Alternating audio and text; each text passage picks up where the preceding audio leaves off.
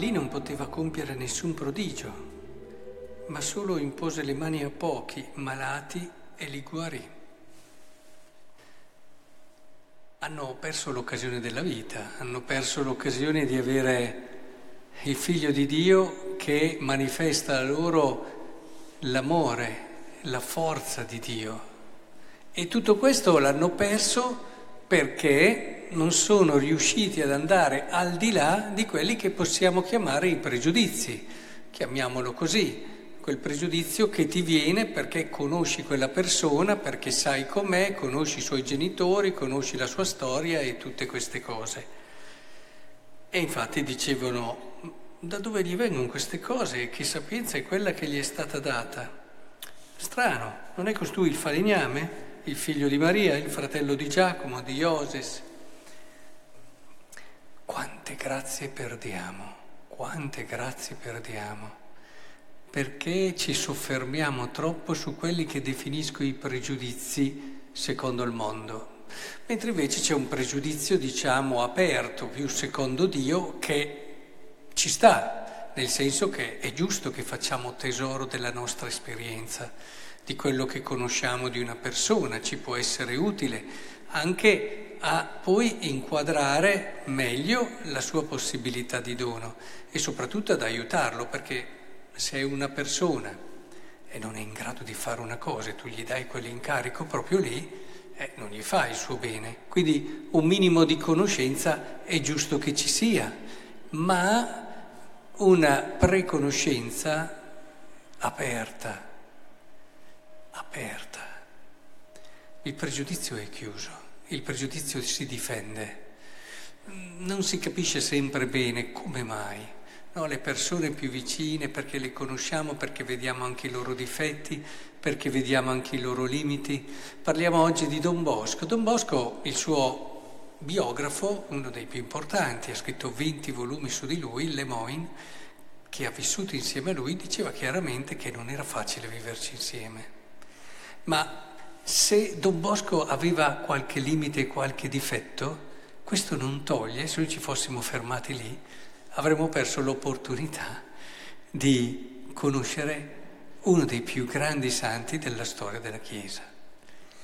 Il santo dell'amorevolezza, il santo che educava i giovani secondo la ragione, la religione e l'amorevolezza, il famoso trio che componeva il suo metodo educativo quel santo che diceva devi conquistare il cuore di un ragazzo, perché quando lui percepisce quanto tu lo ami, allora può aiutarlo a fare quello che vuoi, nel senso bello, di libero, eh? non nel senso di poi ottenere le cose che vuoi in modo eh, negativo e immaturo. Però è vero, tante volte il ragazzo è chiuso e l'unico modo per aprire il suo cuore è quello di fargli cogliere quanto lo ami e conquistarne il cuore. Beh, un santo così, se noi ci fossimo fermati a certi suoi difetti, eh, effettivamente magari avremmo potuto, eh, molti suoi confratelli lo fecero, eh, tanto che lo presero e cercarono di metterlo in manicomio.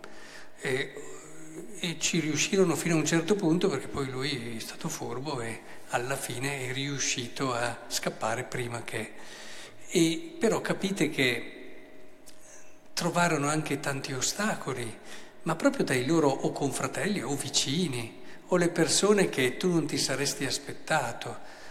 Non, non so adesso fino a che punto, vedete, si è a volte un po' in difficoltà a riconoscere il valore, i doni di una persona, anche perché vi invito a riflettere su questa cosa. Mm, due maestre possono far fatica. Magari si innesta un meccanismo dove magari è allo stesso livello mio, mentre invece se devi apprezzare un tennista non c'è problema, bravissimo, non ti riguarda più di tanto, perché il problema è che tu ti stai difendendo a volte. E allora dire brava un'altra maestra, se tu sei maestra, ti può fare a volte sentire, percepire di essere, come dire, meno bravo tu, che è una sciocchezza come se ti togliesse spazio a te, ma è una sciocchezza. Il pregiudizio lavora un po' anche in questo modo, Non a caso le persone vicine, quelle che se sei del loro cerchio, se sei loro vicino, eh, rischiano a volte di dover mettere in discussione troppo se stessi, oppure si crea, sentono eliminati, cioè tolto dello spazio per loro. In fondo eh, succede proprio così, nessun profeta è in patria, nessuno è profeta in patria. E a volte le persone più vicine effettivamente rischiamo di eh, non considerarle per il mistero che sono. Guardate, Dio ha scelto l'umanità e a volte ci vuole sorprendere. Sì, quella persona può avere questa storia, può avere questi limiti, può avere queste... ma lascia pure che Dio sorprenda. Se tu non sei disponibile e aperto e hai un pregiudizio chiuso, come dicevamo all'inizio, non riuscirai ad apprezzare, ad accogliere quello che anche il Signore ti vuole donare attraverso di Lui. Tu stai buttando via dei doni di Dio attraverso il pregiudizio. Del resto succede spesso, insomma, come in tante occasioni, a volte senti che ti sa riconoscere più chi è lontano, come è successo a Gesù, piuttosto di chi è vicino. Magari chi è vicino conosce tante cose, sa e non riesce a riconoscere quello che è il dono che Dio ti ha fatto. Occorre semplicità di cuore. Del resto anche la prima lettura, che cosa ha fatto Davide, il suo peccato? Non si è fidato di Dio. Ha voluto vedere le cose umane su cui poteva appoggiarsi e possiamo in questo vedere una certa dinamica che ci ricorda quella del, del pregiudizio. Fidati di Dio, non di solo quello che hai visto. Quello che hai visto va bene, ti può servire se lo metti anche in un'ottica di carità, quello che hai conosciuto dell'altro ti può aiutare a fargli del bene e a saperlo magari anche accogliere nelle sue cose belle, ma sappi che non c'è solo quello che hai conosciuto tu. Dio va oltre, l'altro è un mistero che va oltre.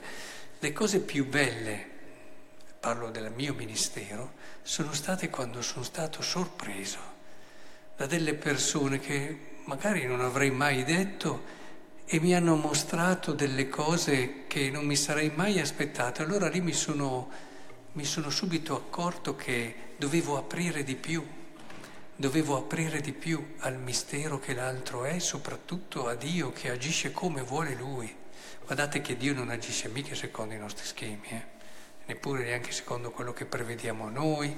A volte certe persone sono così sicure di sapere come agisce Dio, ma nella mia vita, che ormai non sono più un ragazzo, ho visto che Dio agisce come vuole Lui e Lui sa quello che fa. Quindi lasciare un minimo di spazio alla libertà di Dio di manifestarsi come vuole, come crede. Ecco, il pregiudizio pretende di ingabbiare anche Dio. E allora in questo senso chiediamo questa grazia perché, vedete, si perdono tanti doni. Eh, e sono i doni più belli che anch'io ho ricevuto nella mia vita quando sono stato sorpreso da Dio, da questa persona, da quell'altra persona. E per aiutarci torniamo sempre lì all'umiltà. Più saremo umili, più sarà facile riconoscere i doni di Dio, più sarà facile mantenere sempre aperto lo sguardo, sempre aperto il cuore, più ci sentiremo piccoli, gli ultimi fra tutti, i più piccoli tra tutti, più davvero diventeremo ricchi, perché avremo un cuore che sa accogliere tutto quello che Dio vorrà donarci.